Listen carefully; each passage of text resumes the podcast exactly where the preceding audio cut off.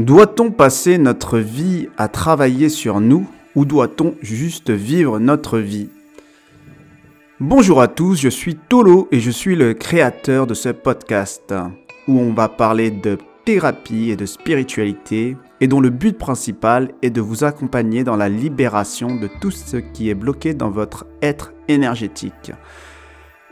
On va donc avoir ici une lecture qui va bien au-delà du développement personnel et de tout ce qui peut être démontré par la science ou même par la physique quantique. Commençons. La raison pour laquelle je fais ce podcast aujourd'hui, c'est parce que j'ai écouté une vidéo de Franck Lopvet, donc un enseignant spirituel, où il tient un propos qu'il répète assez souvent et que j'entends du coup de d'autres personnes et que je suis pas sûr que ce propos soit bien compris ou bien intégré quand je le réentends de d'autres personnes. Bon, déjà, je tiens à dire que j'aime beaucoup Franck Lopvet. J'ai lu son livre « Un homme debout » et j'ai écouté ça et j'ai fait sa masterclass de 2 jours. Et il est clairement impressionnant et je vous invite à le découvrir si vous ne le connaissez pas. Donc par contre, sur Franck, c'est un provocateur et il est là pour faire bouger des choses dans votre structure énergétique. Et je pense que c'est ce qu'il fait. Et comme j'ai dit dans un podcast précédent, dès qu'on parle d'énergie et de spiritualité, on peut vraiment dire tout et son contraire en fonction du plan et du point de vue qu'on adopte. Donc en fait, quel est le propos de Franck ? Son propos, c'est qu'en fait, l'être humain, il fait partie de la nature, c'est une espèce comme une autre, qui est ni au-dessus ni en dessous de toutes les autres espèces, et que c'est l'être humain lui-même, en fait, qui a décidé de se poser tout en haut de cette pyramide des espèces comme un être un peu à part, comme s'il avait des droits et des devoirs particuliers, un rôle à part, et comme si lui n'obéissait pas aux mêmes règles que les autres êtres vivants, aux mêmes règles de la nature. Alors qu'en fait, ce qu'on demande à l'être humain, c'est de juste vivre la vie, comme toutes les autres espèces vivent leur vie, c'est-à-dire que si l'être humain regardait autour de lui, il se rendrait compte que les autres espèces ne se posent pas la question d'être heureux, de vouloir réussir leur vie ou non. Et juste, les autres espèces vivent. Alors du coup, d'une part, cette remarque, elle est pertinente dans la mesure où, dès qu'on rentre dans cet engrenage du développement personnel et de la spiritualité et de la thérapie, ça ne s'arrête jamais.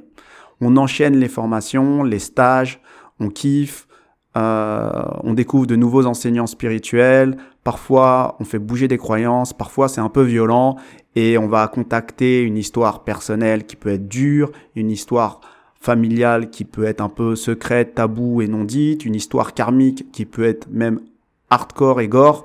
Et quand on regarde autour de nous, on peut se dire mais en fait les autres ont l'air bien plus heureux dans leur non-conscience de tous ces sujets-là.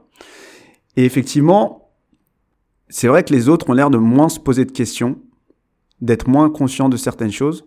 Ils ont l'air d'avoir une vie beaucoup plus simple que la nôtre. Et au final, quand on regarde certains, comme des certaines personnalités ou d'autres personnes qu'on peut rencontrer et qui ont réussi certaines choses dans leur vie, on se dit, mais ils ont évolué et eux, ils n'ont pas eu besoin d'aller à des stages. Et quand tu les entends parler de leur expérience, effectivement, tu te dis, mais c'est vrai qu'on a l'impression qu'ils ont déjà tout compris. Et que la vie, l'expérience, leurs galères ont été leurs meilleurs enseignants, leurs meilleurs maîtres.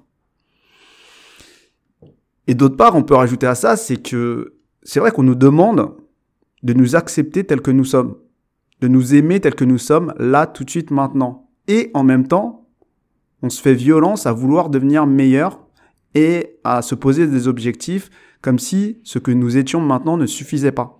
Donc on arrive dans cette un peu injonction contradictoire où on se demande, la question légitime, c'est est-ce qu'en fait, en tant qu'être humain, on perd notre temps, notre énergie et notre argent à passer notre vie à travailler sur nous ? Et donc pour répondre à cette question qui est pas forcément simple, on va déjà essayer de mettre à jour ce qui différencie l'être humain du reste des espèces et se demander si vraiment l'être humain est une espèce à part ou une espèce comme les autres. Alors pour rappel, je pense que c'est pas, si vous m'écoutez, vous le savez plus que personne, c'est qu'on vit dans un monde de vibrations et en tant qu'être de ce monde, nous sommes en interaction constante avec les vibrations du monde qui nous entoure et donc qui est de deux types, pour faire très simple. D'une part, la nature qui nous entoure et ses différents règnes, et d'autre part, les objets et les formes géométriques. Et donc, l'être humain appartient évidemment à un des règnes de la nature et il a ses propres caractéristiques vibrationnelles. Donc je vais rappeler rapidement les règnes pour que tout le monde comprenne bien. Déjà, il y a le règne minéral, végétal, animal, humain et éventuellement des règnes supérieurs mais qui sont non incarnés et donc on n'en parlera pas ici. Et donc on observe intuitivement qu'il y a une sorte de complexité différente entre toutes ces espèces appartenant à tous ces différents règnes et on se rend compte qu'une pierre, une plante, un animal et un humain, c'est pas forcément la même chose, c'est pas forcément la même complexité. Et en fait, cette complexité, elle est due au développement des corps énergétiques qui ne sont pas les mêmes en fonction du règne. Donc énergétiquement, chaque règne a sa propre constitution et on pourrait dire que chaque règne possède un type de caractéristique de corps subtil. Pour être plus clair, donc le règne minéral possède un corps physique et développe la conscience de son corps énergétique. Le règne végétal possède un corps physique et énergétique et développe la conscience de son corps émotionnel.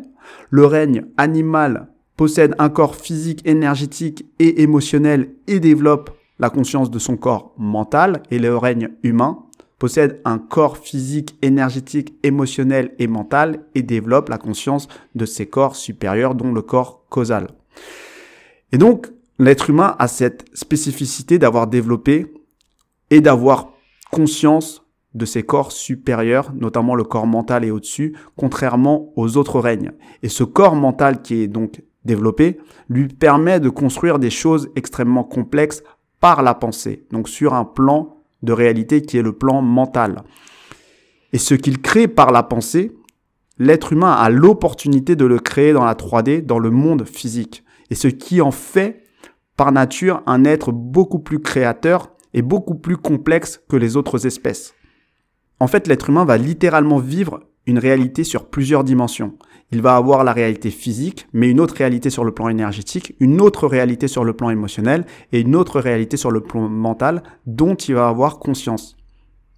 Et en fait, la conséquence directe de cette structure énergétique différente, c'est que si on revient à un modèle, on va dire, un peu plus répandu et beaucoup plus connu, qui est le modèle de la pyramide de Maslow, qui, je rappelle, parle des besoins, en fait, de notre espèce, c'est le besoin donc physiologique, le besoin de sécurité, le besoin d'appartenance, le besoin d'estime et le besoin d'accomplissement. Et donc, la contrepartie du développement de tous ces corps, eh bien, en fait, c'est la gestion de nouveaux besoins que les autres règnes n'ont pas à gérer, dont notamment dans les besoins les plus hauts, ce besoin de sens, ce besoin d'évoluer, ce besoin de contribuer. Et du coup, on a besoin aussi de prendre de la hauteur pour distinguer toutes les réalités que l'on vit simultanément sur nos différents plans, donc le plan physique, comme le plan émotionnel, comme le plan mental. Et notre contrainte, ça va être aussi, ce qu'on va nous demander, c'est de sortir de certains schémas pour ne pas répéter certains schémas et prendre de la distance sur notre condition. Et donc le paradoxe de l'homme ici, c'est que l'être humain, l'homme, a une conscience individuelle qui est beaucoup plus développée et il va expérimenter la vie de manière individuelle, personnelle et unique sur les différents plans de réalité dont j'ai parlé. Et en fait, pour les autres règnes, c'est beaucoup plus simple pour eux de se sentir un, de se sentir unis, car ils ont moins de complexité dans leur composition. Mais nous avons ces corps supérieurs qui sont effectivement une bénédiction, mais aussi notre plus grand obstacle à se sentir unis. Parce que le paradoxe qui est pas très bien compris, je pense, c'est que plus on va monter dans les corps subtils, plus on va se rendre compte effectivement qu'on est tous liés et qu'on forme qu'un. Par contre, sur les plans inférieurs, sur les réalités physiques, émotionnelles et mentales, on se ressent bien divisé à travers cet ego qui vit dans cette réalité et cette réalité qui est clairement, disons-le, bien réelle. Et donc, se sentir uni, pour un être humain, c'est une expérience qui demande beaucoup plus de conscience que les autres espèces de cette planète. Et donc, dans l'idéal ultime, Il faudrait qu'on vive la vie en se sentant appartenant à un grand tout et en enlevant toute la pression et tout l'enjeu qu'il peut y avoir de notre incarnation, puisque l'idée ce serait juste de suivre le rythme d'un corps qui nous est bien plus grand et dont nous ne serions que des cellules parmi des milliards. Mais notre structure de base est faite de telle sorte qu'on se constate d'abord, qu'on se ressent d'abord séparé sur le plan physique, et ce qui est vrai, tout simplement parce que l'énergie étant plus dense dans ces plans-là, on prend conscience d'abord de cette réalité physique. Et du coup, aujourd'hui, beaucoup se sentent plus séparés que jamais et ne comprennent même pas l'idée de se sentir liés à un certain niveau. Et ce qui est compréhensible, parce que quand ça bloque dans le monde physique, quand t'as mal physiquement, bah c'est difficile de se sentir uni, parce que c'est toi qui souffres. Pareil, sur le plan émotionnel, si t'es triste, c'est difficile de se sentir uni parce que c'est toi qui souffres, c'est toi qui es triste et les autres, tu les vois peut-être heureux. Et pareil, sur le plan mental, si tu as une croyance personnelle qui est limitante, ben, c'est toi qu'elle limite et c'est pas les autres. Et tu le vois bien dans ta réalité. Et donc, l'être humain a cette volonté évidente de libérer cette énergie bloquée pour se sentir mieux. Et du coup, on va très logiquement, finalement, nettoyer d'abord les symptômes qui se trouvent sur les plans les plus denses, qui nous impactent en fait au quotidien, pour ensuite remonter sur les plans les plus subtils et donc finalement plus proches de la vraie source du problème. Et donc on ne peut pas reprocher aux hommes d'essayer de ne pas souffrir, parce que en fait l'énergie qui est bloquée, elle va engendrer d'une certaine manière une sorte soit d'inconfort, voire pire, voire de la souffrance. Et donc c'est dans cet élan de vie que l'homme va chercher des solutions. Et de la même manière qu'il va chercher des solutions pour s'alimenter dans ce même élan de vie, une fois que l'alimentation et la santé n'est plus un problème, eh bien, il va s'attaquer à des plans plus subtils comme des problèmes qui sont d'ordre émotionnel ou de l'ordre du plan mental. Et donc, dans nos sociétés, effectivement, l'explosion des thérapies et du coaching, c'est pour nettoyer ces corps un peu plus subtils, donc qui est le plan mental et le plan émotionnel. Et ce qu'il faut comprendre, c'est que ce processus, en fait, il est vraiment nécessaire pour l'intérêt collectif, car plus les corps les plus denses, donc les réalités physiques, seront propres, plus on pourra s'attaquer à d'autres problématiques et monter dans les nettoyages des corps plus subtils comme le corps émotionnel ou le corps mental. Et en réalité, plus on va nettoyer les corps de plus en plus, entre guillemets, subtils et élevés, plus on va nettoyer des choses que l'on a en commun. Parce qu'en fait, il existe des traumas sur un plan émotionnel qu'on a en commun, et qu'on pourra nettoyer que si la somme des traumas émotionnels individuels est libérée. Et c'est pareil pour les croyances. Donc, ce processus de nettoyage individuel, il fait partie de l'élan de vie et il fait partie de vivre la vie. Parce qu'on est en train de nettoyer l'énergie de la conscience collective. Mais effectivement, il se peut qu'il y ait certaines dérives. Car en fait, en vrai, il faut le dire, on a toutes les ressources potentielles pour nous libérer de toutes les énergies bloquées sur tous nos plans. J'ai presque envie de dire même les plans les plus denses qui nécessitent le plus d'énergie. Par contre, c'est potentiellement.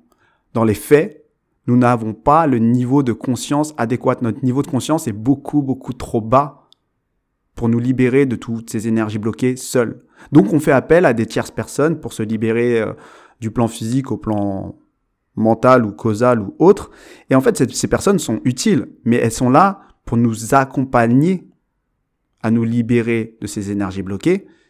Et nous sommes là pour vivre la vie, pas pour nous éloigner de la vie. Parce que si dans notre processus de nettoyage, on ne vit plus la vie, en fait, on va essayer de ne plus se confronter aux souffrances, aux inconforts, et bien on va passer à côté des véritables problèmes qu'on doit transcender, et en fait de sa véritable mission. Donc pour conclure, en fait le processus de guérison ou le processus d'élévation de conscience, parce qu'on se rend compte que finalement c'est assez proche, c'est un processus qui est personnel. Donc même si on est accompagné, on doit nettoyer personnellement, parce que l'accompagnant n'est que un accélérateur. Une personne qui va t'aider à conscientiser au plus vite, mais celui qui conscientise, finalement c'est toi. Donc si tu décides de remettre ton pouvoir personnel à un enseignement spirituel, et que tu arrêtes de penser par toi-même, et que tu ne ressens pas ce qui est juste ou mauvais pour toi, je suis désolé de t'apprendre que tu n'es pas en train de vivre ta vie. Si tu penses que passer ta vie en stage et éviter de te confronter au vrai monde, et à la souffrance et donc à ta mission, je suis désolé de t'apprendre aussi que tu n'es pas en train de vivre ta vie. En fait, vivre sa vie, c'est pouvoir s'autoriser à vivre ce que l'on a envie de vivre et ce que l'on ressent être au plus profond de nous. Et ça ne veut pas dire qu'aujourd'hui tu n'es pas assez bien, que tu n'es pas parfait. Tu es parfait avec toute l'énergie bloquée dont tu as hérité, mais ça veut dire aussi que tu es prêt à libérer l'énergie bloquée pour vivre une nouvelle réalité qui est au plus juste de ce que tu ressens au plus profond de toi. Et ça va commencer par s'aimer maintenant, oui, parce que ça reste un prérequis. Et est-ce que tu as besoin d'être accompagné, coaché, mentoré et enseigné ? Ben en vérité, tout le monde, même les plus grands, sont accompagnés. Parce que le niveau de conscience d'une personne lambda est trop basse, même d'un des plus gros leaders que tu vois. Non, ils ont tous été enseignés et accompagnés, tous. Après, est-ce qu'il faut en abuser de cet accompagnement ? Bah, concrètement, dès que ça te fait basculer dans l'énergie de dépendance ou de fuir la réalité, bah, tu peux d'ores et déjà t'arrêter parce que tu es déjà en train de bloquer un nouveau type d'énergie dans ton champ énergétique. Mais rappelle-toi en tout cas une chose, pour finir quand même sur une pointe positive, c'est que ce que tu vas libérer pour toi, finalement, tu vas participer au processus de libération et de nettoyage au niveau collectif, directement ou indirectement. Voilà, c'est la fin de ce podcast. Si tu veux travailler sur ces sujets et aller plus loin, sur les sujets liés à la libération de l'énergie bloquée, n'hésite pas à me contacter sur les réseaux sociaux ou dans les commentaires. Je laisserai le lien dans la description. Je suis moi-même formé à plusieurs pratiques et je travaille avec différents thérapeutes pour t'accompagner sur cette libération énergétique si tu le désires. Donc, nous proposons des sessions personnalisées, individuelles et des ateliers de groupe pour travailler sur différents plans et libérer ce qu'il y a à libérer. Je te souhaite une bonne journée et à bientôt.